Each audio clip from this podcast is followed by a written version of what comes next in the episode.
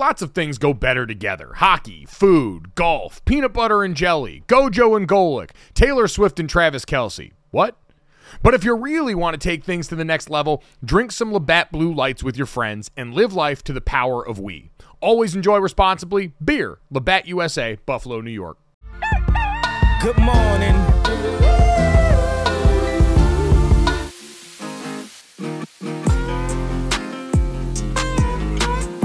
What's up, everybody? Welcome to Gojo with Mike Golic Jr. That is me. With me, as always, a man who knows how to say who cut the cheese in French, Brandon Newman. Brandon, what's going on?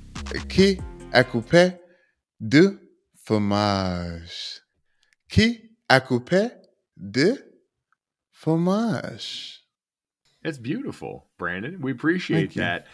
Bon. We appreciate all you being here. Remember, uh, as always, we appreciate you stopping by to learn French and maybe some sports. Download, subscribe, rate, and review Gojo wherever you get your podcast. Leave us a five star rating and a review. Check out the DraftKings YouTube channel. Check out the Gojo with Mike Golic Jr. playlist on there. Get all hot and bothered on those. Love up on it. Feel up on it. We give consent, so it's all cool there. Throw that thumbs Yes. up on there. All good. We love that. We feel that. Uh, got a good one for you today, too. Nate Tice of The Athletic is going to stop by and help us take a look at Thursday night football. We'll play a little game of is it real or is it week two with some stuff that we've seen through the Mm. first couple of weeks of the NFL season. Uh, you can catch Nate on the Athletic Football Podcast. He obviously does a lot of great writing over for The Athletic. Looking forward to talking with him. Very excited to talk to him and relive a very specific memory of my time in rookie minicamp with the Pittsburgh Steelers, Brandon. So lots on the table Ooh. today here, in addition to teaching people another language to start this podcast off. But uh Mike, Mike. Yeah. I don't ask you how you're doing. How are you doing today? well, I'm doing pretty good, Brandon. And I also realize that I'm probably feeling a little emboldened because today's a pretty big day for us. Big day. Oh, oh, it is. Yeah. It is a big day for us. So I mean, We almost forgot this off the top. As we're asking people to download, subscribe, rate, review, we should say thank you to everyone who has done that so far. We appreciate and have read a lot of these. We've seen a lot of the interaction at Gojo Show on Twitter. And just in general, anyone who's, you know, kicked this to a friend, who's shared it with anybody else, and who's helped us try and grow this little thing along the way. We're still figuring it out. We're trying to do our best we can as we go along with this. But as we go along, we have now found ourselves to what, you know, landmark because it's a nice round, even three digit number. We're at episode and podcast 100 for uh, our show so far. Brandon, for the second time in the show's history, is going to use the soundboard. I think it. it I think it, we deserve it at this point in time. Look, oh, there it is. There's the Oh! beginning of it. Thank you. Thank you. No, you guys are too. Stop. I know. I know this. Stop. Gosh, I know. I know. Listen, listen. Mike does the talking. I do the cutting and the editing and posting. And and you know what? We're just happy that everyone's here. This probably went on for way too long. If you Um, just but- put your faith in the Lord, look around you and see what's possible. Won't He do it? Just a, an instrument. I am just a an instrument. I am the flesh that He is working through right now, and that's just it, Brandon. That's how we do this podcast. We're guided by faith, not anything else. Amen. Amen. Like Jimmy G, we just we just uh we just do what comes naturally to us until our time comes and our, our number is called. And you know, we put out the stats there. Sometimes we fumble the ball. Sometimes we uh we're the reason why our team doesn't move on to the playoffs. Other times we're player of the week. That's it, man. That's you know what? We're volume shooting right now too. Because some of these have been days where we've doubled up and given you two episodes for the price of one. Some of these have been days that have overloaded into episodes that are almost near two hours. Either way, we appreciate you. We always are looking for feedback as well. We did our first mailbag in a while yesterday. I think we've only done two of those. And so we're going to keep trying to find ways to hopefully interact with people more and more to try and find ways to get more of that feedback because we want to make something. And we've said this since the beginning. We want to make something that is worth you spending your time with. And through 100 episodes, we don't know if we've hit that mark all the time, but shit, we've tried our hardest. And that's about all we can promise you. Because again, we're not going to make promises that we can't keep around here. That's not how we get down. No, no, at least not to you guys. Uh, quietly and privately, maybe. Uh, I have looking at our soundboard, Mike, and for some reason, I have the instrumental for Clipse grinding. Here. Uh, would you would you like to freestyle any bars about our hundredth episode? Would you? I don't know. I mean, let, let's let me let me let me hear. Just let me play hear it and see sounds if anything. Also, can we play this on here? I think you know what the copyright laws are okay. I think maybe because we're talking over it, like it's not the original. I mean, okay, okay, let's go in.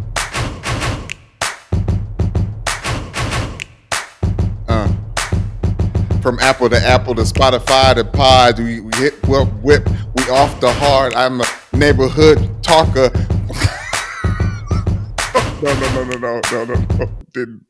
It didn't. I was trying to. No. You want to give it a go? You were waiting to be moved by this, but man, hell no. Part my entire lifetime has been being aware of my athletic limitations and working around them. And in this case, my oral limitations stop short of freestyling. Okay. Okay. I'm gonna. I'm gonna write something. I'll come. I'll, I'll come. Come some. Y'all gonna see my pen? God, listen, I, I wish I, I wish they would try your pen, Brandon. I wish they'd do it. I've seen it in Don't my action. pen. Don't don't you don't do it, bloodbath. Okay. So I'm sorry. I'm, I'm done with that. It, it, it, it said sheep. It said sheep. I was I was expecting some type of you know goat sound, but back to the actual podcast. Here, so for our hundredth episode, we've gone off the rails using a soundboard we've only used twice because even in doing this now at the century mark, we still have enough limited experience to keep on fucking it up for the keep on. So, thank you to everyone who's listened. Hope you enjoy today. Nate Tice, congratulations on being the guest for episode 100. What an incredible distinction for you. What an honor for Yes. you to be on this podcast for this momentous occasion. And Brandon, 90. we uh, talked about being guided by faith on this podcast. Apparently, we're not the only ones publicly stating how guided by faith they are in their endeavors. Because we got news out of the NBA. Rob Sarver, the owner of the Phoenix Suns Oh, and Phoenix man. Mercury, has now begun the process of selling both NBA franchises. And listen to this. So we talked about yesterday Draymond Green publicly calling for a vote from the NBA owners to try and force out Rob Sarver after the allegations of harassment, I should say misogynistic comments, racist comments made in that building, the allegations and the findings by the NBA's report looking into this. Brandon, he was suspended for one year and fined $10 million. Now, Draymond Green comes out and asks for a vote. PayPal comes out and says they're not going to be back as a sponsor. There's some stuff that starts to feel like rumblings. LeBron and Chris Paul have both voiced their displeasure with the NBA's decision. They believe they fell short. Well, listen to the woe is me BS from Rob Sarver. This is his statement Wednesday, and this all according to ESPN's Baxter Holmes. He said, quote, as a man of faith, I believe in atonement and the path to forgiveness. I expected that the commissioner's one year suspension would provide the time for me to focus, make amends, and remove my personal controversy from the teams that I and so many fans love. But in our current unforgiving climate, it's become painfully clear that that's no longer possible. To whatever that whatever good I have done or could still do is outweighed by the things that I have said in the past. For those reasons, I am beginning the process of seeking buyers for the Suns and Mercury. Brandon, if we could lift our brother Rob up in prayer right now, because these trying times are just weighing heavy on his soul, and you can tell the demons that he is trying to fight and slay. And big bad cancel culture just will not let him continue to own a franchise likely valued in the billions of dollars after, for what was near- two decades, he decided to treat most of the people that work there like shit. Brandon, we have to lift brother Rob up in prayer and hope that the Lord will find and shepherd him to brighter days ahead because he is walking through the valley right now, Brandon. He is walking through the valley of the shadow where death is, but he will fear no evil because the Lord is with him in this statement that is carefully crafted by a PR firm to make sure that you try and maybe buy up some of his bullshit. Yes, Mike. Brother Sarver has been watching way too much The Boys and Homelander because he is uh, beating the drum of let's let's take the religious route and win all the people back. I think they're going to hate me, but if I say God enough, uh, then listen. It's the pandemic. Ain't nobody been to church. Okay, you're gonna have to find another angle. Cause ain't nobody, ain't nobody, ain't nobody heard atonement in about uh, five, five, seven years. We're talking about it because it was asinine. but I think it's it's almost insulting to think that he can hide behind religion and atonement and and trying to uh, make a new when you just fucked up. Well, he's trying to play the victim here. That's very clearly what this is. Like, Brandon, his statement is a laughable bit of apology bingo. It smells so arrogant. Yes. And it blames the current climate for him having to accept the consequences of two decades of bad behavior that's finally been called the task. Behavior that includes five uses, at least five documented uses of the N word, him having sex related comments, instances of inequitable conduct towards female employees, inappropriate comments on employees' appearances, all over the course of his time at the helm for these two teams. But it's cancer culture's fault for him who says he believed in atonement, even though he came out and said he doesn't really agree with all the things that Baxter Holmes and others reported about what was said and done in these situations, but he would just go and chalk up the fine here. And he wants to be allowed to keep on owning this team and doing his thing without actually having to show us any work that he's done. Like, I feel like we're seeing more people call it out now because we're seeing so many people go to the well on the same formula to try and think that they can get through this. We just dealt with this with Jon Gruden at the Arkansas Touchdown Club or whatever the hell that was, where he talked about yeah. being a great husband and being a man of faith and I'm a good person and I won't defend those emails, but I hope you'll give me another shot. Even though I go to church every Sunday right like like like that it's it's the i am a father of a daughter or i am a husband of a wife that we hear every time someone has some sort of crime or some sort of infraction against women as if just the mere proximity to people of the opposite sex or people that are a different color than you somehow means you can't possibly have said or done or meant the things that you've done. It, it's ridiculous. In this case, it is arrogant. This sounds like the statement from a guy that truthfully believes what he did wasn't that bad.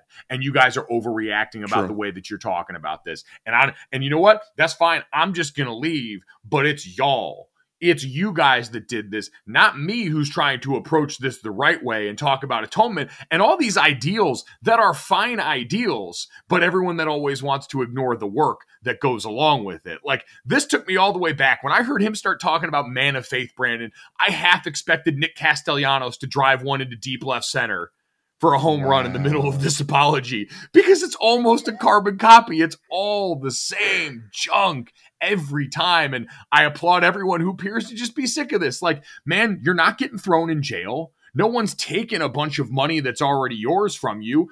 You're still going to be rich. He's going to get to profit off the sale of this team. Like that's the other part. He gets to sell these franchises Huge. and I'm sure make right. a good bit of money off that. And then he gets to go be rich and quiet somewhere else where he can you know offend comparatively fewer of the people around him hopefully.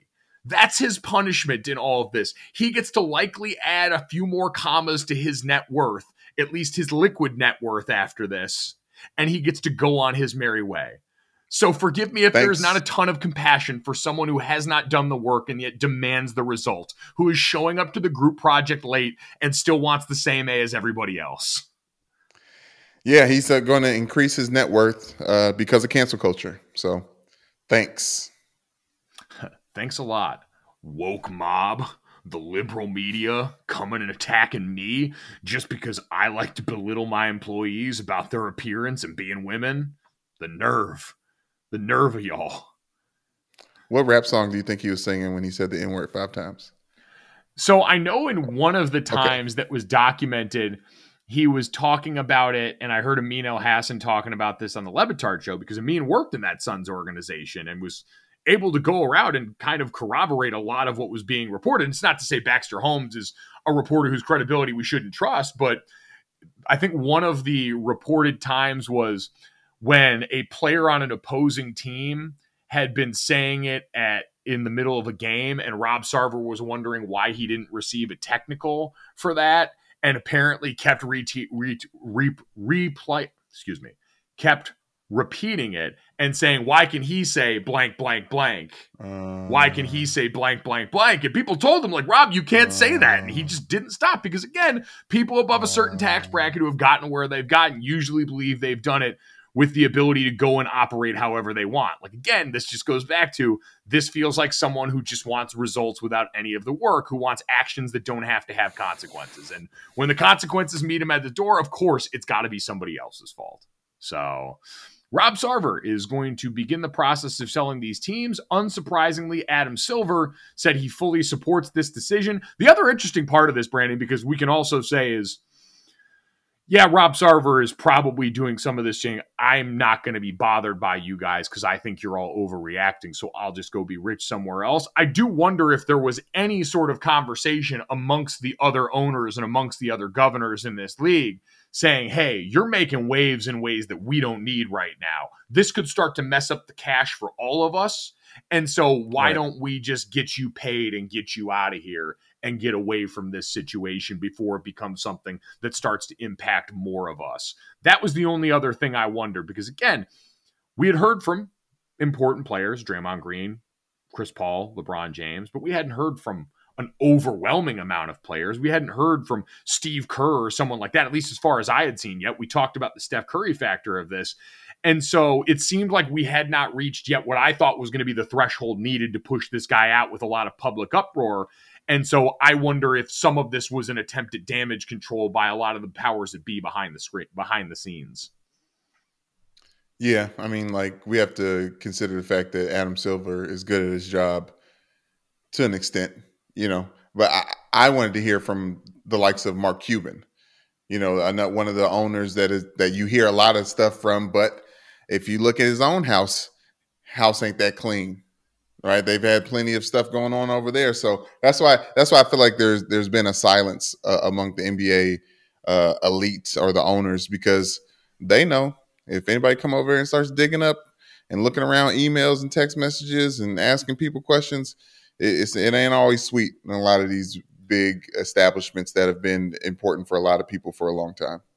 Yep. Nope. Couldn't agree more. And I think that's why I wonder what the conversations may have been like behind closed doors. But Rob Sarver, selling the Phoenix Suns and the Phoenix Mercury uh, will essentially put this saga to bed. I think for now, I think this is going to be the end of most of the conversation around this, unless Rob Sarver just can't help himself and wants to keep talking more. But we'll all make fun of this apology, and then the team will get sold. He will get paid, and, and thankfully, Suns employees will not have to deal with what has reportedly been going on in that building. Um, we're going to take a quick break and get back to some of the substance of this show with our friend Nate Tice over at The Athletic, who's going to help us get ready for Thursday night football in week three of the NFL. Hey, Dad, what do you do when you're out with friends? The waiter comes up and tries to take everybody's order, but the whole table freezes up and everyone's looking at each other trying to find some help. Mm, that's a great question. So, what, what should I do? You should have some confidence, Dad, or as our friends at Jägermeister call it, shotfidence. If everyone's having trouble ordering, here's what you do you take charge, you grab the bull by the horns, you find that dog in you, and you make an executive decision and just order for the table a round of ice cold Jägermeister shots. Damn, that's cold. Because apparently, we've all been drinking Jägermeister wrong. Did not know that. How should we be drinking it?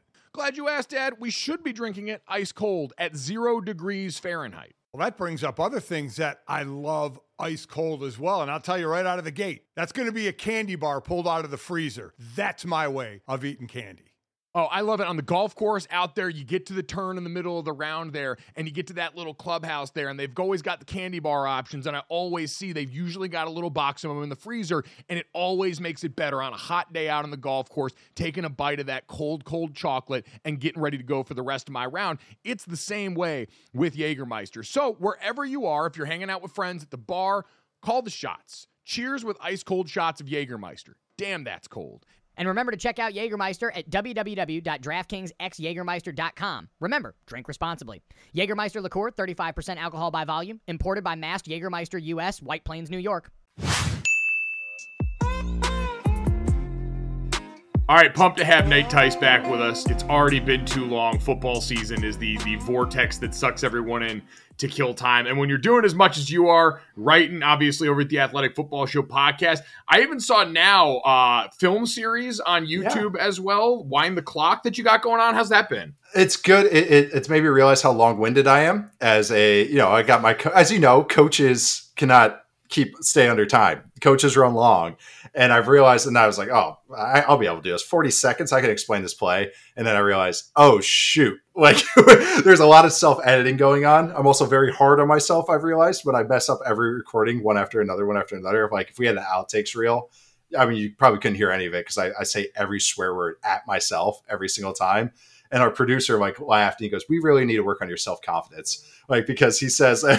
he says, he goes, you were very hard on yourself. And then I try to lock in. So it's just like me cussing myself out. And then I, three, two, one. Hi, Nate Tice here. Like, yes. like, F it, we'll Oh, do it live. absolute worst because Yeah. you bust out your what I always call your realtor voice. Yes. Because my best friend in high school, we'd always be around, and anytime he would get a call from someone he was Yes. working with, he would have to throw on that very nice cell phone voice, and you have that in conjunction. Anyone who's ever had to post a selfie video to Twitter for anything or to any social media God. has a minimum nine grid of outtakes of them just completely messing things up in the middle, doing exactly what you described. I had a new respect for it. It's almost like easier to do live because it's like you, you just uh, your brain doesn't Yep. think too much, and then when you're recording, you're like, oh, I want to talk about this, and I want to talk about this, and I want to I want to mention this, and then you start, and then after like the fifth take, seventh take, eighth take, you're mixing up words, and you're like, I was just nailed it. And oh, I also did. Have you ever seen the uh, documentary, the Aristocrats documentary, when it's all the comedians talking about the joke? It's it came out like early 2000s, and the Aristocrats joke. It's kind of like a secret handshake with comedians and it's this it's basically you tell the joke as long as possible and you also be as dirty as possible in it like just and uh, you gotta watch it because it's like bob saget like saying some stuff that you're like oh man i can't un- unhear this. But at the end like the punchline is and like whoa what do you call that? And you go say the aristocrats. And that's kind of like the ir- irony of the joke. And drew carey talks about how he told the joke and one time you went they go what do you call it? And he goes the aristocrats. Crats. Dang it. Like that, that you mess up the final line. You mess up the joke. I did that no less on this most recent one, no less than a dozen times. Messed up like the the, the final part where I'm like saying my name. It's like I, I'm I'm Tate Nice. It's like no, I'm not. I'm not Tate. No, damn it! I have to do it all all over again. Like oh, I do it so many times. Wow. Tate Nice sounds like an incredible alter ego for you. I I got a lot of like I, that's like if I ever had my own like solo pod, I, I want to call it the Nate Tice Great Nice Show because it's just my my name. I got a lot of I can rhyme. I can rhyme with a lot. Yeah, so we'll just stick a great and nice as opposed to other stuff that you can rhyme it with. man, you want dynamic? This man is a chameleon. That is what Nate is bringing to the table here. Uh, shoot, man, and you're rolling like that already as we head into week three right now. This podcast is going to be releasing on Thursday, so we've got Thursday night football coming up, and uh, great and nice, not necessarily the description for Pittsburgh and the Browns coming off last weekend. Oh. Both these teams stubbing their toe heading into a divisional matchup here. Wh- which one was more surprising to you last week of the two results that we saw here, and what was a tough weekend for the AFC North in general? Yeah, I, I think the the Browns a little bit was uh, this. I actually I'm not as low on the Patriots as maybe uh, like the public consensus is after rewatching them. I sh- Mac Jones is giving it all he's got. Like it's he's he's trying to make checks. I I, had a, I tweeted a video against the Dolphins. He is checking like a machine against his cover zero look, and he's pointing everyone in the right direction. He's motioning a guy. He's got the, like the flap, uh, you know, like the call flap, but he doesn't he doesn't velcro it back. So whenever he makes checks, the thing's just flapping around like a you know like a kid wearing Oh, something two sizes too big, and he gets everyone in order. Okay, snaps the ball, and then he just I said he got sawed in half like a magician's assistant. Like he just gets, I mean, just gets decimated, and that's but, but that's kind of like a great summary. It's like he's giving it all he's got. He's trying to do the right thing. Some guys aren't separating. The old Lions actually doing some good pocket stuff. I know I'm supposed to be talking about the Steelers. I'm talking about the Patriots right now, but then the Patriots defense I like and all that. But why I'm saying all that is the Steelers offense is is bad. It's like Canadians are usually great and nice, but Matt Canada's offense is not great and nice. It is very the drop back passing game is almost like a high school team, like very elementary. Uh, It's basically like hand the ball off, do a bunch of motions. Poor Najee Harris is getting smacked right at the line of scrimmage. Like, and he's a, such a good player. Um, but it's it's the offense is holding the back, but the defense is great for the Steelers. I mean, Minkah Fitzpatrick looks phenomenal. Um, TJ Watt was looking phenomenal until he hurt his pec. But they're like it's a, it's a true Steelers defense, but that offense is just going to hinder him the whole year. The Browns, on the other hand, that it it was a little disappointing because that Browns defense, I wasn't as high as maybe other people were, but I know people have been high on this defense. So, but just getting shredded by Joe Flacco is like that's got to be disheartening. And and the offense in Week One it was, it, you know, again they got Flacco on that offense for the for the Jets, but the offense for the Browns is, you know, Jacoby Brissett's doing what he can. Like he he's he's a fine starter. He's a ideal backup. He can get you through these starts. The run game looks great for the Browns, so I thought you know they could go up and down on them. There, of course, they are. That's the strength of the team. But the fact that losing to this Jets team, that's kind of like kind of in a weird spot with Zach Wilson out and Joe Flacco starting. So that was like their way to get a nice, easy win while they kind of have Brissett starter. So that one was a little more disappointing than maybe the Steelers with the Steelers, I want to go back to what you said about the offense because I feel like we've also heard a lot from some Steelers players and some comments that don't necessarily lend themselves favorably to Matt Canada. George Pickens was asked about getting targets early in the game and some easy layups and basically said, "Yeah, I would have went and told my coaches that at Georgia and they would have known to get me some easy hitches and that's not really what it's been here. Uh, is this a guy that we could see start to maybe be the sacrificial lamb if we get going here during the season? Or is he doing all he can with Mitch Trubisky here? I, I don't know how much of that falls on the quarterback and how much falls on the coordinator right now. Yeah, I think, and what also doesn't help Matt Canada is he's a, I'll, I'll say, abrasive personality. So he's yes. not going to really endear himself uh, if the offense is not looking good. It's not like he is an affable guy making people laugh in a press conference or with his probably his players. So that's not going to help. Uh, uh, I think I think he will be if if this continues to struggle, and maybe if they they have Pickett, they drafted Pickett in the first round, Kenny Pickett, like that might be the first move because then Trubisky kind of is like that's what usually happens. The most popular guy on the team is the backup quarterback, as uh, as I've known. uh, but it's, but I think with Matt Canada is that that's a little bit of it. Is that it's because this offense is just it's stagnant. Once he gets outside the opening script and they get to third down, they did well on third down against the Patriots. But it's when they have to drop back, it's like, oh my god, what is this? Like guys can just defenses can just sit on it. There's no verticalness to it. There's no stretching uh, very it's weird. Like the run game is very creative as far as like all the motions and stuff. Does it work? Eh, but it's creative. Uh, but the passing game is very static and basic, and so that it's 2020. You know, it's 2022. You can't really be that way in the passing game anymore. So I think really when it comes down to it, when a lot of, you're getting all these holding the other offense to under 20 points, like the Steelers are doing on their off or with their defense, then people are going to start going like, well, score some points. Like we got to get at least, you know, 17 points out of this offense, 20 points, 24, and win some of these games because so far it just doesn't look like they have that ability. So usually the fingers start pointing and usually it goes to the offensive coordinator. Yeah, I think it's a good point too about the way because their offensive line is always one of the first things that comes up and people talk about things. And I, I remember you in the Steelers minicamp, by the way. I was at Pitt. Oh God. Oh no. You I mean, having to play tackle in the Steelers minicamp, which was my own personal hell. You're right. This is not. Oh. This is not what I want. I remember uh, in you. So I, I felt bad because that, this this is the thing, especially when you have a whole bunch. Like when you, you went to high school camps, right? And when people and because our our our fathers they know our names, and when people will they'll just okay, there's 50 kids, but I know this kid's name, so they pound coaches pound away at that and I remember the freaking quarterback, whoever it was, botched something. And but then you and another lineman jumped.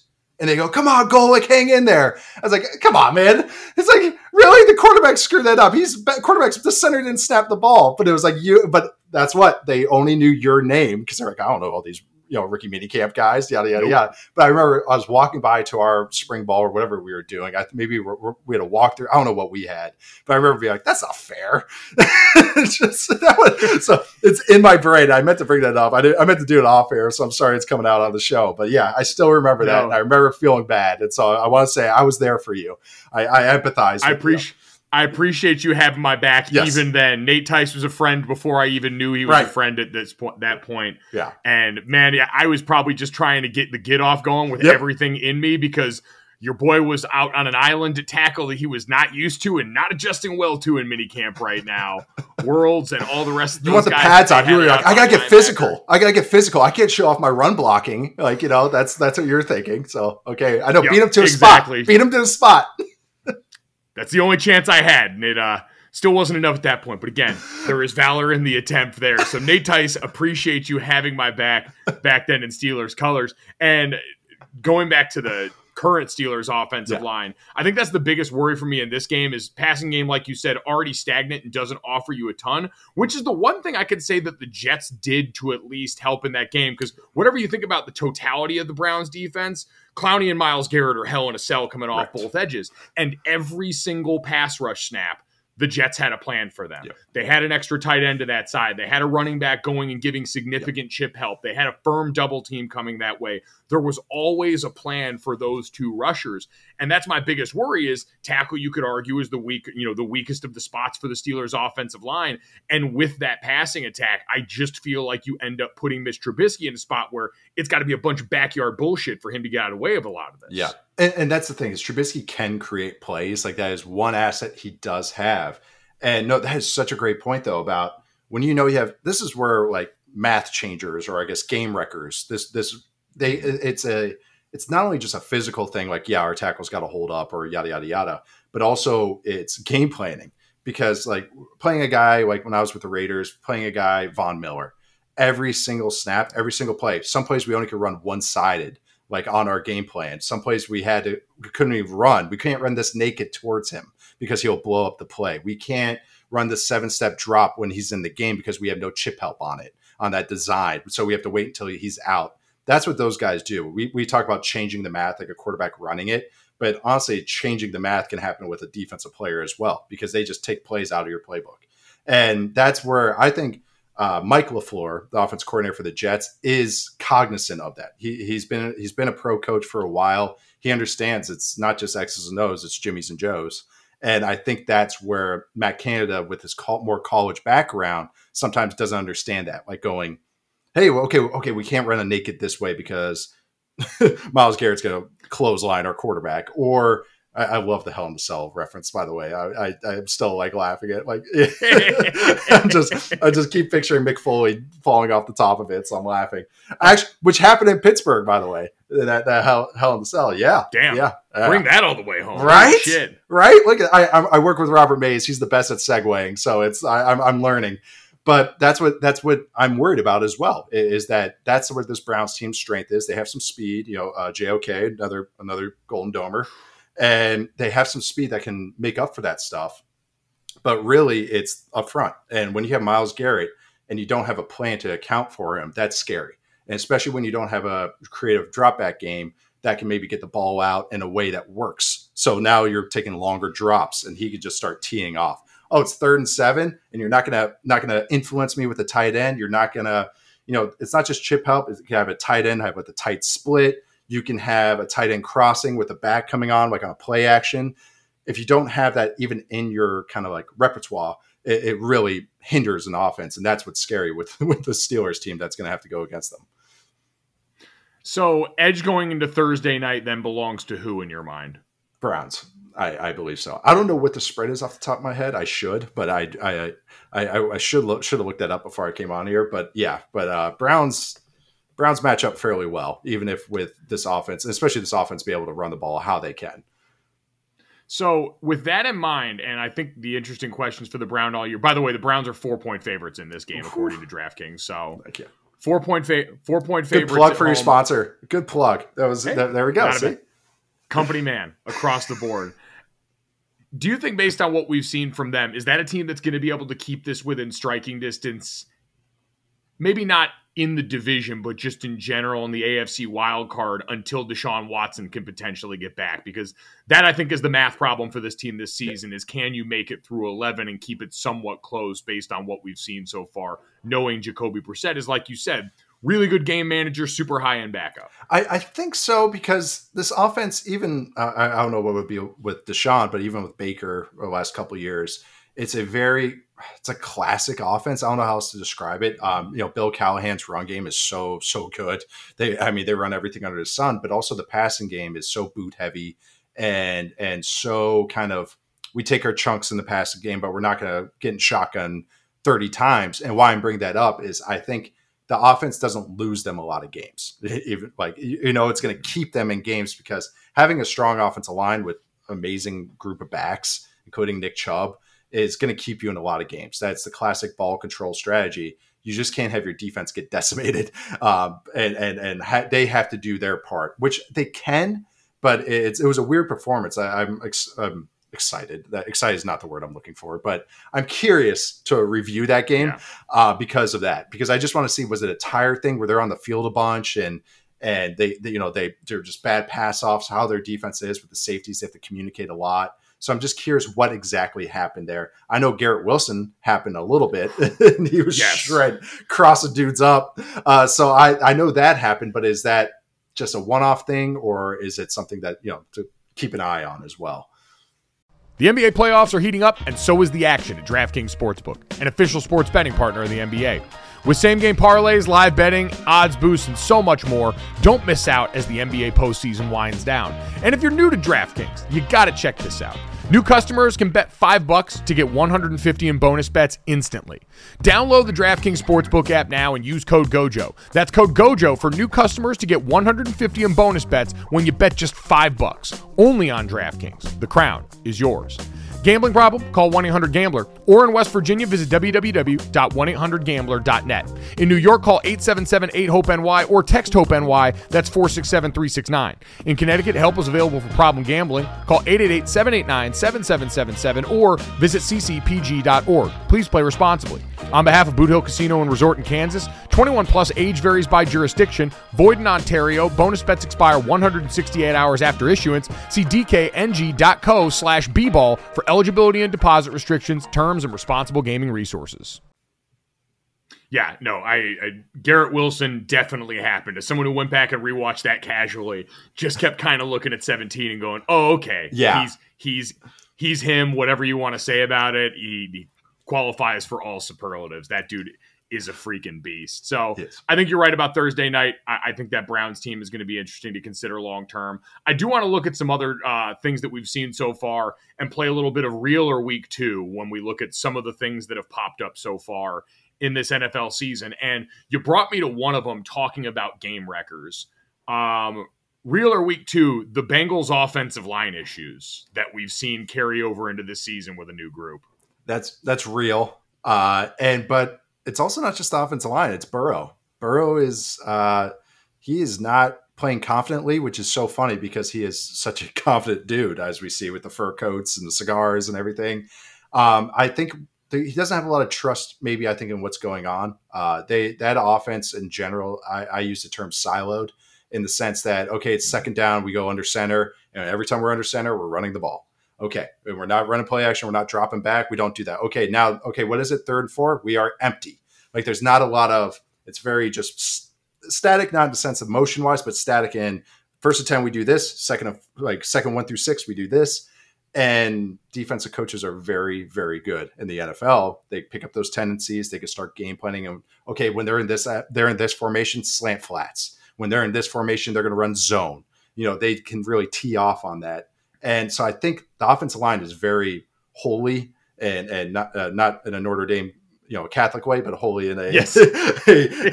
H O L E Y. Um, so I think that is why they that it's not gonna it's gonna limit their ceiling on some stuff because they can't really get down the field without giving chip help and all that. But then the argument comes into well, you know that, so do provide the chip help because you have Ja'Marr Chase, Tee Higgins, and Tyler Boyd working over the middle of the field. Kind of like it, it's the chicken and the egg. It's kind of like is Joe Burrow getting hurt by all this, or is he just like, oh no, I have no confidence in my team right now, or the play calls, and I just have to be one and done with my reads. I feel like he goes, he's getting into creation mode, um, where in the sense, which is part of why he's good, but he'll go one, okay, one's not open, I'm I'm scrambling, and then you you'll watch the film, they're like, well, they held up in protection, Joe, so like you can't. He he's like assuming that they're going to lose right away, so it's kind of a, it's like the times they do protect him, he's got to sit in there, and the times they don't, they go into creation mode. But that's really it's a lot easier for me to say that on my couch in Las Vegas than actually having to sit in the pocket and worry about Micah Parsons like ripping my face mask off. Like so, it's the offensive line is part most of the issue, but Joe Burrow is compounding the issue that's happening. And the play calling Yeah. as well. Eh. So it's a it's a, it's A, B, and C. Yeah, it's it's all those together, but I think you're right in talking about the plan that you have in an offense. I was amazed going back at looking at the t- that game, and part of it is you can put Micah Parsons in a lot of places. You can line him up in the middle, you can line him up on the edges, but when you've got him clear on one side, it didn't ever seem like there was. All right, we have to find this guy and account for this guy in a meaningful way. And I get you paid La'el Collins decent money. After a couple of those rushes early on, you got to realize that dog is not ready for this fight. Right. These two are not created equal. And Micah Parsons, when he was one on one, had him on skates and was putting him in a blender. And there was never really any adjustment. And so you talk about Joe Burrow feeling that heat right away. Yep.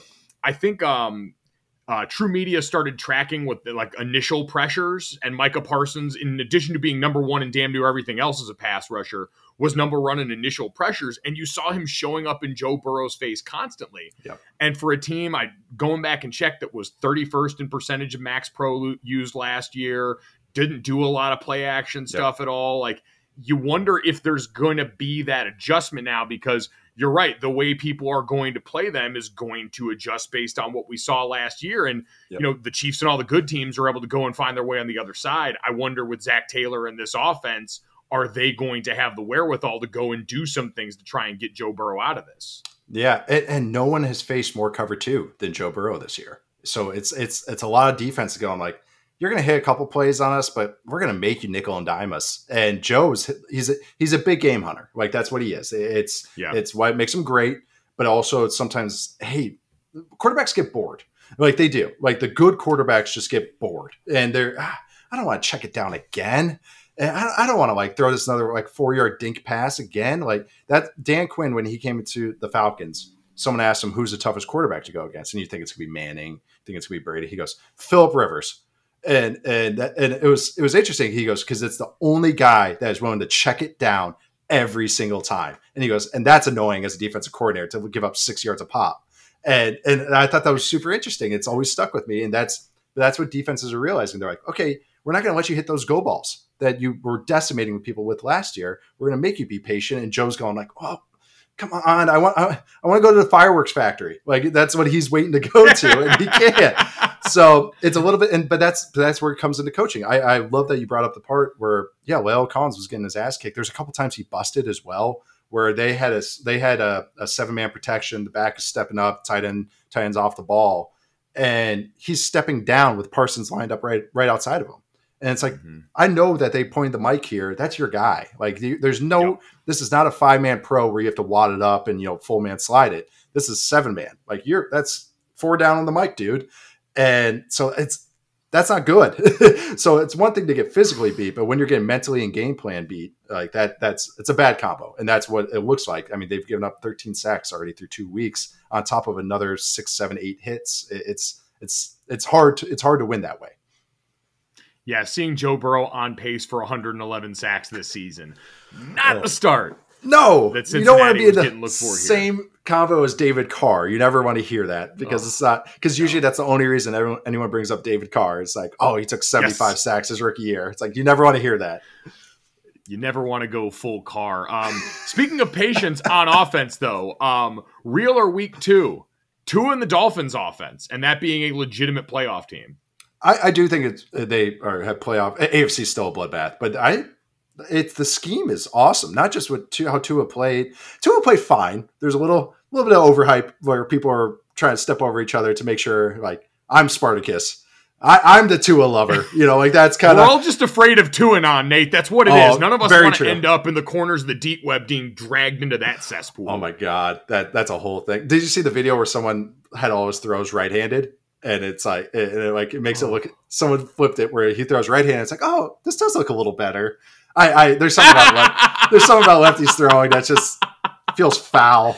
Feels like heathens. Oh, I- yeah, but I, It I, is. I always said lefty quarterbacks are one thing. Lefty centers snapping the ball, I Oh, should God. be illegal. It terrifies. it should me. be. Oh, my the backup because I had to work with him. Backup center at, at Wisconsin was a lefty. Oh my god! And how the ball hits your hand, it just feels off. It's like that. That does. I got the laces, but that didn't feel right. Like because it's Yeah. just hitting like the side of my hand. Yeah, it just feels wrong. But um, yeah, now I actually feel for lefty quarterbacks because they have to deal with righties. So I, I, I you know, that is something. Mm. Um, but yeah, learn to be right-handed. But the, the but I I love the scheme that they're doing. Like uh, Mike uh, Mike McDaniel has done an awesome job. Uh, just just like it helps when you have a lot of heat, like a Waddle and, and Tyreek Hill, and how they're using them. It's it's staple Shanahan com- concepts, but with just juice, just injected, no no pulp. It is a it is an amazing like it is amazing how much gravity these guys create, and all this offense, Shanahan's offense is always predicated on creating YAC, whether it be underneath throws, jet jet sweep stuff. But that's why Jimmy G's like if you ever look at Jimmy G's like heat chart and also his heat map and also uh, how much YAC he gets created after the catch. Now you got two dudes that run four threes doing it. And on top of it, he'll just how their personnel usage is really cool. Alec Ingold, go Badgers, it, their fullback. He will they'll mm-hmm. split him out into the slot. So they'll run like a bubble play where Alec Ingold is lead blocking for Tyreek Hill. But now he's on space. Uh, he's outside getting this stuff. And when you get into when you use your fullback, defenses have to choose how they want to match you. Do we put nickel on the field? Do we put dime on the field? Or do we go base, go three, four, four, three? And when you go base, they go, okay, spread them out and let's chuck it. Okay, you go nickel. All right, let's put the fullback in the backfield and let's run I formation down your throat and or, or toss zone stuff. So they just have really creative uses of personnel. So I, I have been wanting to give props to him because he's done such a good job designing this stuff and understanding his personnel. Um, so it looks makes Tua look pretty sweet. Tua has done a good job, but he hasn't scrambled once this year yet, which is kind of funny. But he's getting the ball out quick, which is all you can ask for, and he's making a decision and, living with it. That's why he he kind of I've always wanted this with Tua if it's a feature or a bug that he gets through his stuff so quickly um because sometimes it's like well let the play breathe a little bit let let the spacing happening happen and when you have limited arm strength that's what you kind of have to do you have to make those decisions because you don't have that kind of room for error uh so like that's where the first pick came or maybe second pick his second pick uh, at the end of the first half came in where he threw the corner route it's because he saw a pre-snap picture he hit the back foot of his drop and let it go and the pre-snap picture was not the post-snap picture so that's where he has his limitations, but he's doing a great job so far. But uh, it's really a props to their scheme and having a lot of juice. Now, I'm forever going to be indebted to you for um, giving the nickname for this Dolphins office, especially since it is Florida, so we can associate it with orange juice. This is the all juice, no pulp offense. Yeah. So let it be written, so let it be done for the Miami Dolphins, courtesy of Nate Tice. But um, also, perfect speaking of more segues perfect segue in talking about and you're right in that super Shanahanian staple of taking big personnel and doing wildly creative things Yep. using it to spread out you know getting big to go small type thing Yes. Let's flip it on the other side. Real or week two, getting small to go big. Ben Skowronek, the fullback, Yes! out with the Los Angeles Rams. Nate, what the hell's going on here? Dude, I was so excited. They, so I call him Skarsgård because I'm terrible at names. And I, I, I, I promise I study this. I'm just whatever. My sister was the English major, which is the irony of life that I write for a living now and speak for a living. Uh, but it's he. So Skarsgård was a joke last year for me on our podcast, the Athletic Football Show. So he, great plug. I'm getting so much better at this. And and, and so last year, uh, he had to play because of injuries. And he's a seventh round pick. You know, you're expecting this guy to just come along. I get why they like him. He's got good size. He's like 225, 6'3. And and so they're but you know, he's trying to do some stuff. They're having him trying to block and he's tripping over himself. You could tell his head's spinning. He got a little better as the year went along. And so I kind of just cracked a joke. I was like, oh, yeah, you never want to see Skarsgård on the field because I, I couldn't think of his name. And it became a running bit Skarsgård, Skarsgård, Skarsgård. Then this past week, they have him at fullback, and it wasn't a gimmick. They did it 19 times, and they ran everything with him. They ran lead lead zone with him outside. They ran toss zone with him. They did split stuff where he's kicking the D end. Like he's just like, you know, split zone on the D end. They're running seven step drop back stuff, like play action with him, where he's running the deep sail route from the backfield, a deep corner route. Like they they ran naked bootleg with him, where he's running to the flat. Like this is this is a real thing. It's not just a gimmick, but it's so awesome. And I, I think you saw the picture was we talk about Cooper Kupp basically being like a de facto tight end. So the the Rams like being an 11 personnel, three receivers. So Cooper Kupp and Robert Woods before, it was their way to do two tight end looks with light bodies. Now they got Skarsgård in there and it's 22 personnel, which is like a fullback and a tight end, or or 21 personnel, which is what they were doing. They would spread out. They'd have Skarsgård split. I know I, I should say his name right, but I can't. It's just I roll with no, it. we're we're fully I just bought wrote- in now, man. It's I know I, it's so funny, but it's so they would split out. They split them out, and then you know if the defense was matching with nickel, the Falcons were matching with five DBs, and then they would motion him back in. And so he's not leading up on a linebacker; he's leading up on a DB. So it's a he weighs the same. He weighs more than these guys. It's a great matchup, and it's kind of genius. You have a guy that can do it, and you're getting to these I formation, old school looks by staying in the same personnel group. They can go no huddle the next play and spread it out and go empty, and it's fine. It's a it's a very unique twist, and I I think it's going to be more than a gimmick. Like I think they're going to do this more and more because I, I even looked up uh, looked up the stats for it. Their EPA per play was double or maybe even triple on those 19 plays than it was on all the 44 other plays that they ran that day against the Falcons. So I think this gimmick is going to turn into something. Like it, I don't know if it's going to be a trend, but it's it's something unique to like keep an eye on if you watch the Rams. Yeah, I think for the Rams, and we had the questions all the way going back to after their Super Bowl loss to the Patriots, how would they adjust? And it was McVay going more 12 personnel, putting two tight ends on the field a little bit more, and using the personnel they had then. And so watching the way that Sean kind of continues to evolve this thing with him and Liam Coen at the helm now, maybe throwing in a wrinkle like this is a reason why they perennially find themselves in the places that they do, It's in been addition to having the It's- quarterback that they finally wanted. Yeah, right. Yeah, that helps a lot. Uh, having a dude throw no look passes in the Super Bowl is, is very helpful. But it, it speaks to them. Like it, McVay at first, the coolest part was they would go, "Oh, three receivers," and I, I, I've seen teams do that before. But then it's like, okay, but the, the Bengals, great example. They're going three receivers and they run the same two formations over and over and over and over and over with no motion, no under center run game. So with Goff, they're doing all this the bunch and stack stuff, all this jet motion, and everything looked the same, but they're running five different plays out of the same look. And you can see deep, they're going no huddle, all because they don't have to sub. And then last year with Stafford, they're going empty and they're going empty every single play, and they're chip helping on the outside, and and they're getting to seven step drop back concepts. You couldn't blitz them. The no one like they he's had one of the best seasons ever against the blitz because when you're spread out like that, it gives away the blitz looks. It's it's actually really nice. Like oh, safety's capping over here, yada yada, and so that was the tweak last year, and then this year it's this tweak with which is just the irony that of who it is is this you know should be a fifth string receiver is their fullback, and he, the most important cog of the Rams right now is is your former Golden Domer.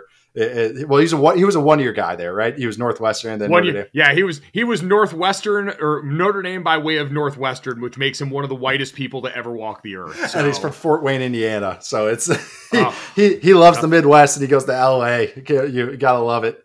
But yeah, it's God, it's, I it's interesting. up on sunscreen. right? Oh oh Vegas. I I've learned I've learned SPF thirty is just barely enough for me. I got I got that ha- half Irish skin. I freckle. Uh, it's freaking brutal, man. I'm in the same boat with you out here. Um, all right, let's finish off with one more here of real or week two. The Baltimore Ravens rushing attack, or right now lack thereof, Yeah. real or week two. Oof. Oh, man. Okay, the last one was real, by the way. Uh, but this one, I think, I think it's just week two. Um, but it, it's interesting. It's they have, and I wrote about this in my article today.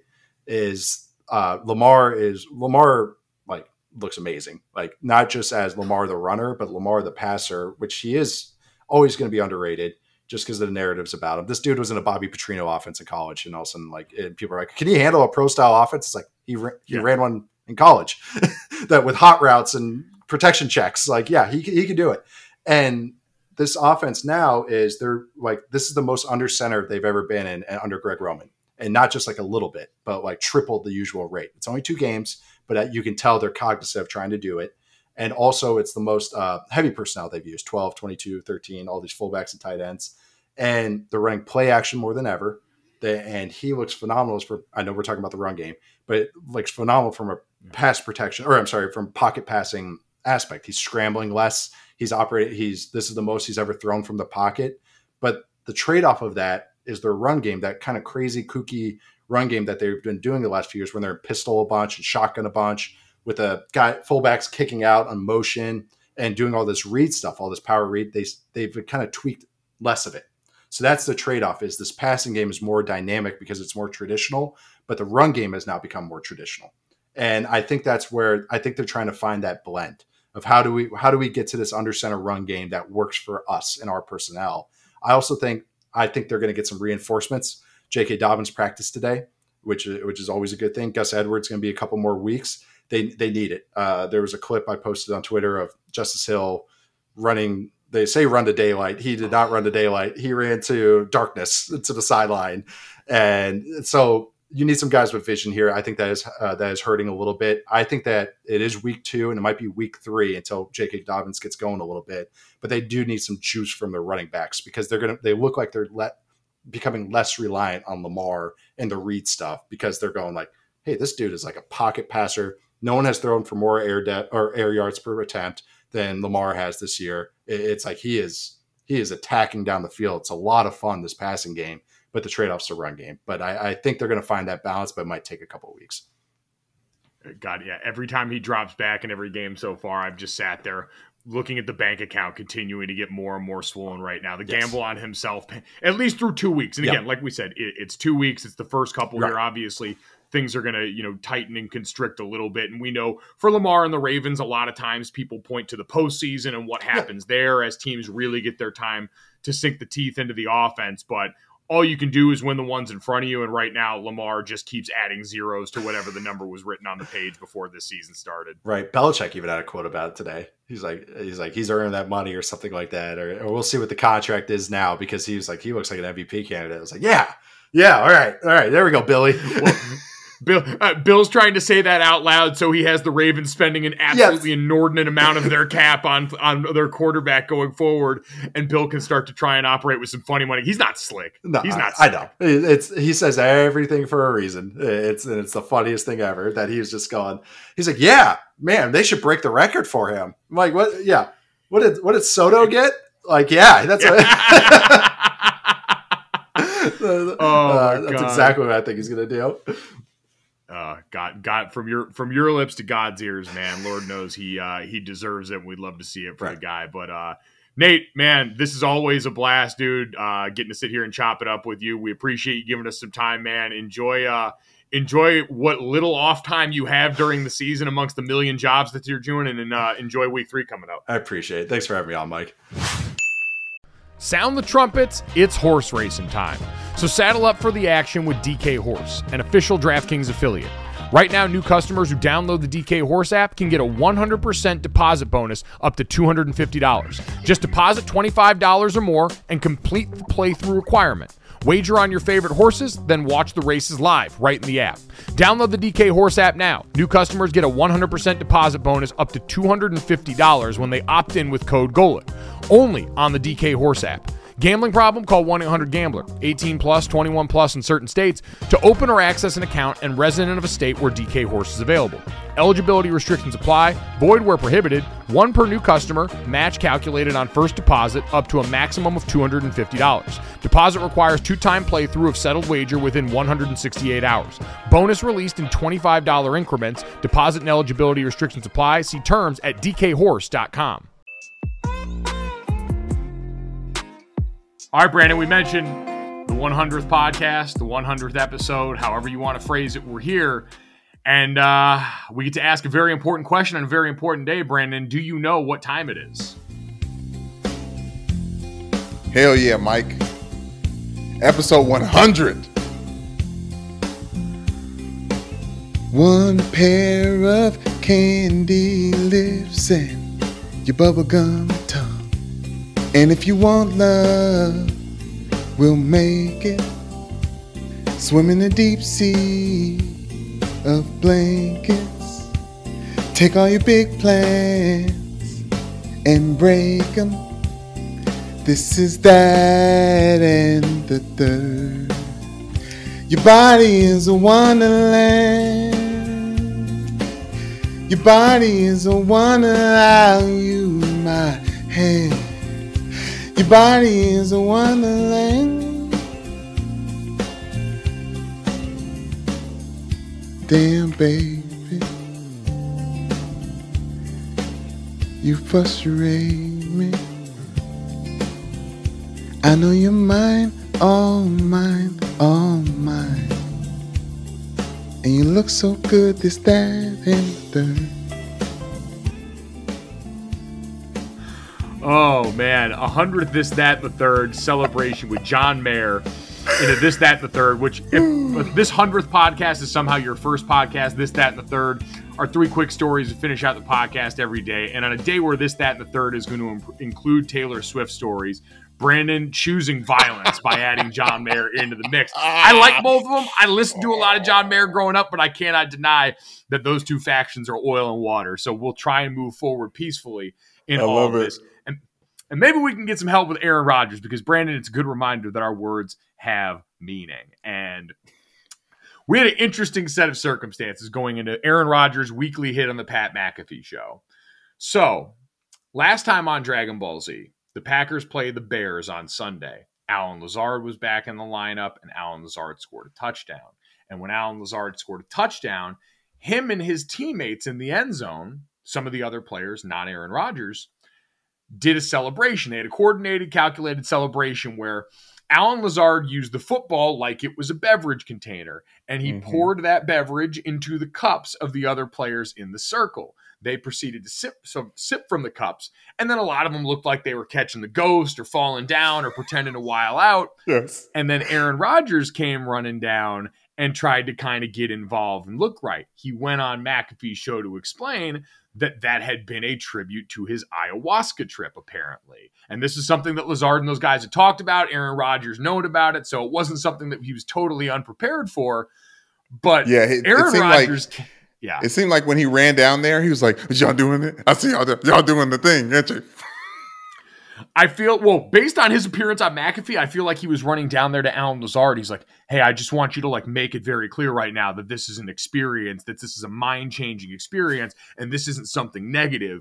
And he's trying to have this conversation with Allen Lazard in the end zone. He's like, "Dude, I just got loose and I'm back from injury. I'm trying to stunt right now. Let me do my thing." Because he went on Pat McAfee's show and Pat asked him if he would be doing ayahuasca again. And Pat, I think, said, Is this a drug that you can do multiple times without it like wearing you down? And Yeah, Aaron Rodgers was like, Baby, I thought you would never ask. And he asked to go off on a tangent about how ayahuasca isn't a drug and about how ayahuasca is a plant that's from Mother Earth and about how words are spelled Yes. because they have spells and cast Mhm. spells and their connotation over this nation Hey, creates a said- sensation.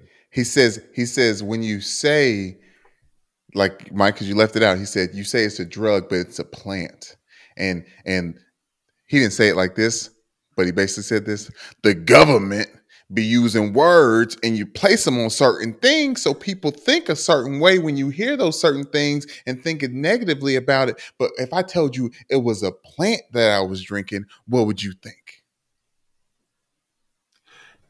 it did have a lot of conspiracy brother to it. The interesting part about this, Brandon, is like, listen, in general, is Aaron Rodgers right that words have power and that there have been people that have tried to stigmatize certain things? Hell yeah, absolutely. We all know that stuff goes on.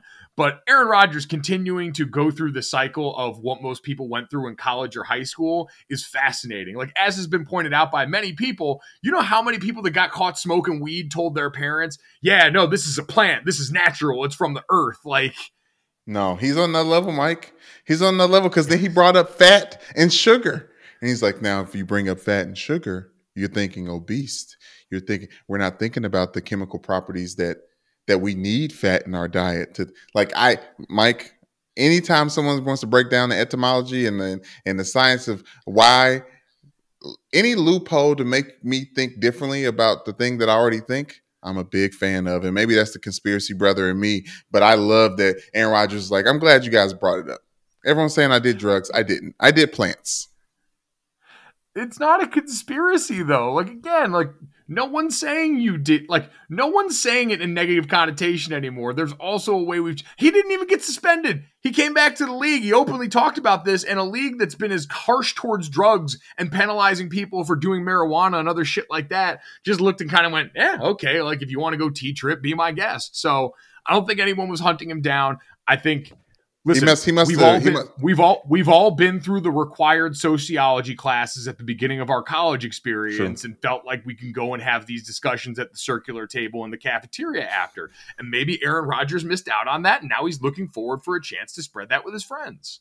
Listen, he gave what 41 pages as to why he was immunized and the NFL didn't want to hear it. I'm sure he just printed out a bunch of sheets of paper of his own research and let them know like, "Hey, I can't get fined because I was doing plants." Hey man, we love we love a good plant and we love a good celebration. And I appreciate the Packers wide receivers and skill players doing that there. I true I wonder truthfully how Aaron felt in that moment about what had gone on there because he does seem very very particular about how this is all perceived right now. This does seem to mean a lot to him that this is framed the right way. It's why he's done so much press around all of this. And so I wonder in an honest moment if this the next time one of those young wide receivers messes up in a game or messes something up, if this is going to be woven into the MFing that comes their way. Ooh, like because he doesn't, he does not, he doesn't forget. And a Lannister plays his bets, and he is much like a Lannister. But I, I would say, I don't think that he was upset because I think he, right now he's trying to be the cool dad. You know, all those young receivers, he's trying to like come off as cool. Like I don't care that you guys are making fun of me. I'm making fun of me too. But I bet Randall Cobb was pissed. like as the as the guy who like I know Aaron. Like I this is Aaron's my guy. I am here. Like he is he is Aaron's bodyguard. He's like those fuck those receivers. They don't even know him. Get lined up. I feel Get like that's who Randall, how Randall Cobb's handling things.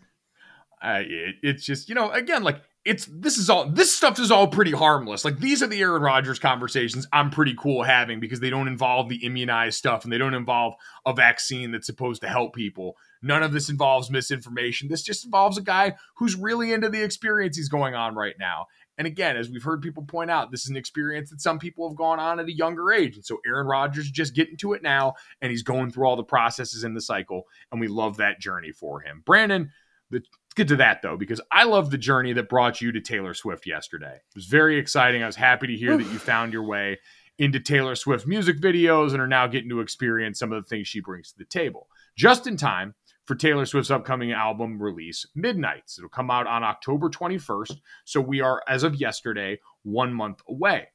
And as a celebration of that, on midnight at midnight of Tuesday night, Taylor Swift took to TikTok she performed a uh, put out a video called Midnight's Mayhem with Me, where she will be going through, I would imagine, each weekend or somewhat regularly leading up to the date of this release, and using a bingo carrier to go and pick the numbers out for the track releases for her album. She put out the album artwork and some other stuff about that, but hadn't released the track names. And so it picked out the number 13 first and foremost, which for Taylor Swift fans is her favorite number. It's one of the numbers that means a lot to her.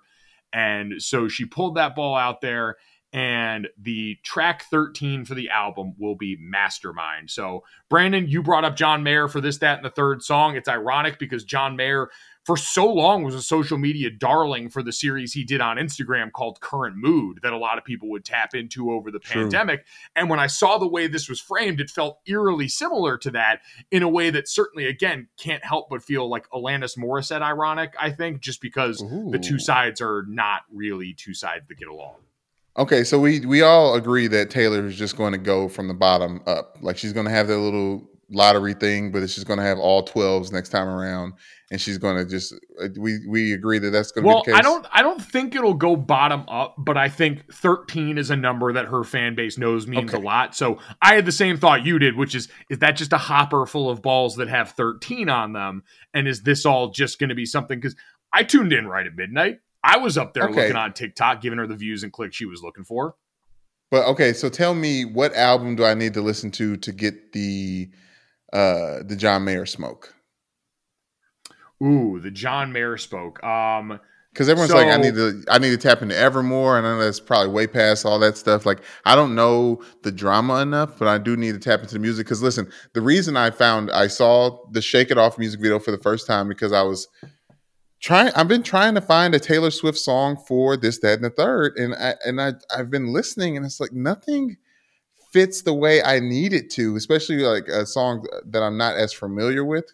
Because I don't know if you guys know how we do this. I sing it a cappella and then I download the instrumental and I put it under there later on. So I, I try to get it right. So when I'm when I don't know it, you can just tell because I'm just off. And I don't want to be off singing Taylor. So, Brandon, I would say this an easy way to get a, a good through line of the most important parts of Taylor. And let's take what you mentioned. You want a background on John Mayer.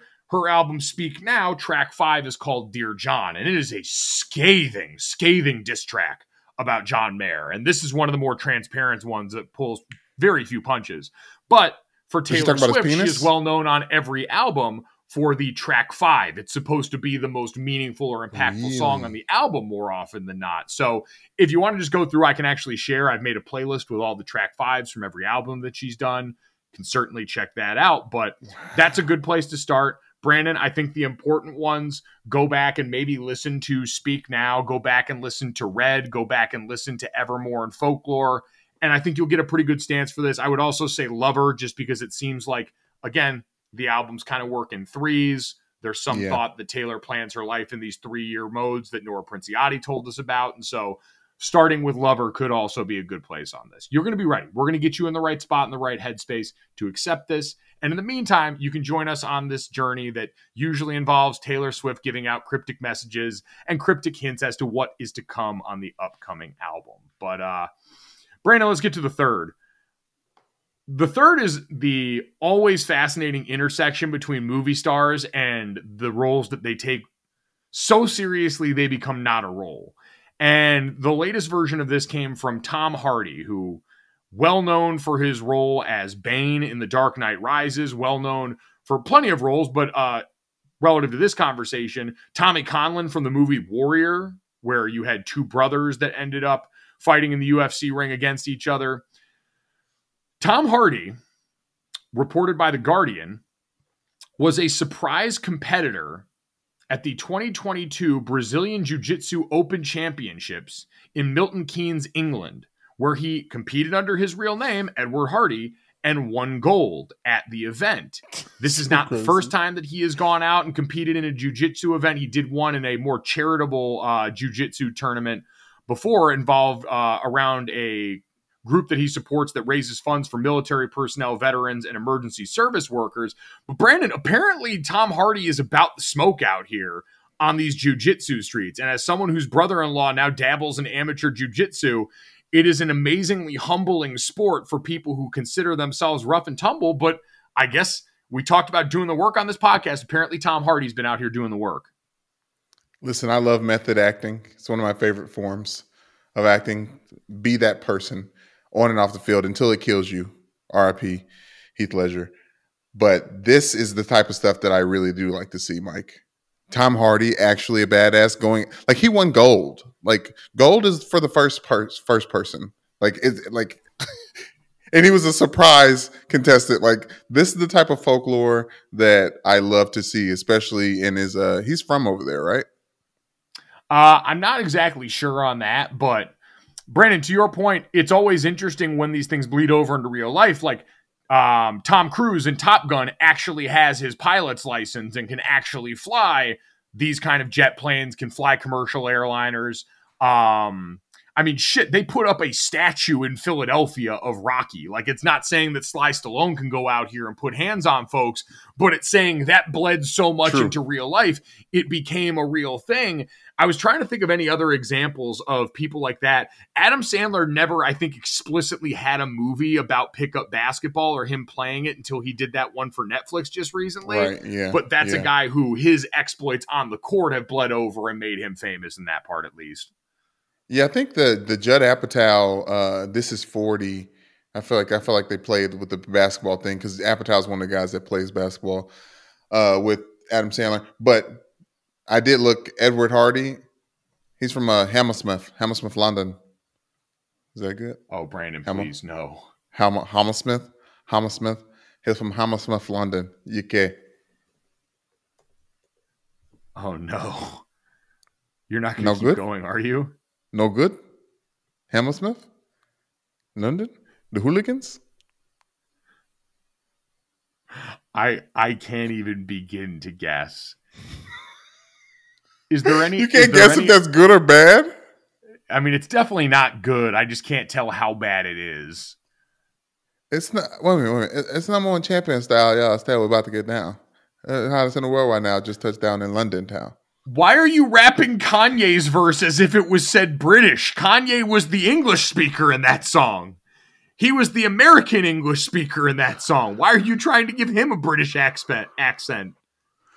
Because he said The British song's things. called American Boy. he said British things though, so I'm trying to say British things, and I don't know any British things, so I need to quote an American saying British things. Also, I'm glad look, before we get out of here, if being a billionaire makes you talk and laugh the way Kanye West has now talks and laughs, I don't want it. I don't want it.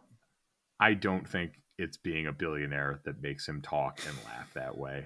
I think there are a whole other host of things that we can examine Plants? along the way that got us to that point. Maybe some plants mixed into the conversation here. We appreciate anybody who's been enjoying some plants as they listen to this podcast. It's probably the best way to consume it and probably what makes getting through an hour and a half plus of content a day somehow tolerable. If you liked it and you enjoyed your plants, make sure you let us know. Download, subscribe, rate, review Gojo wherever you get your podcast. Leave us a five star rating and a review. Check out the DraftKings YouTube channel with the Gojo with Mike Golic Jr. YouTube page and the playlist there. We got our interview up with Zeke Elliott from yesterday. Plenty of great stuff from the rest of this week. Nate Tice will be up there soon. It's awesome stuff. It's episode 100. Thank you guys again. Uh, we're going to be back with another one tomorrow, and we'll quickly quickly move on and stop celebrating arbitrary landmarks. But every once in a while, you got to put your hands up and say, "Hey, we've been here and we've done the thing for a little while." To the next hundred, Mike. Trying. We'll keep showing up until they fire us. Thanks so much. We'll talk to you guys tomorrow.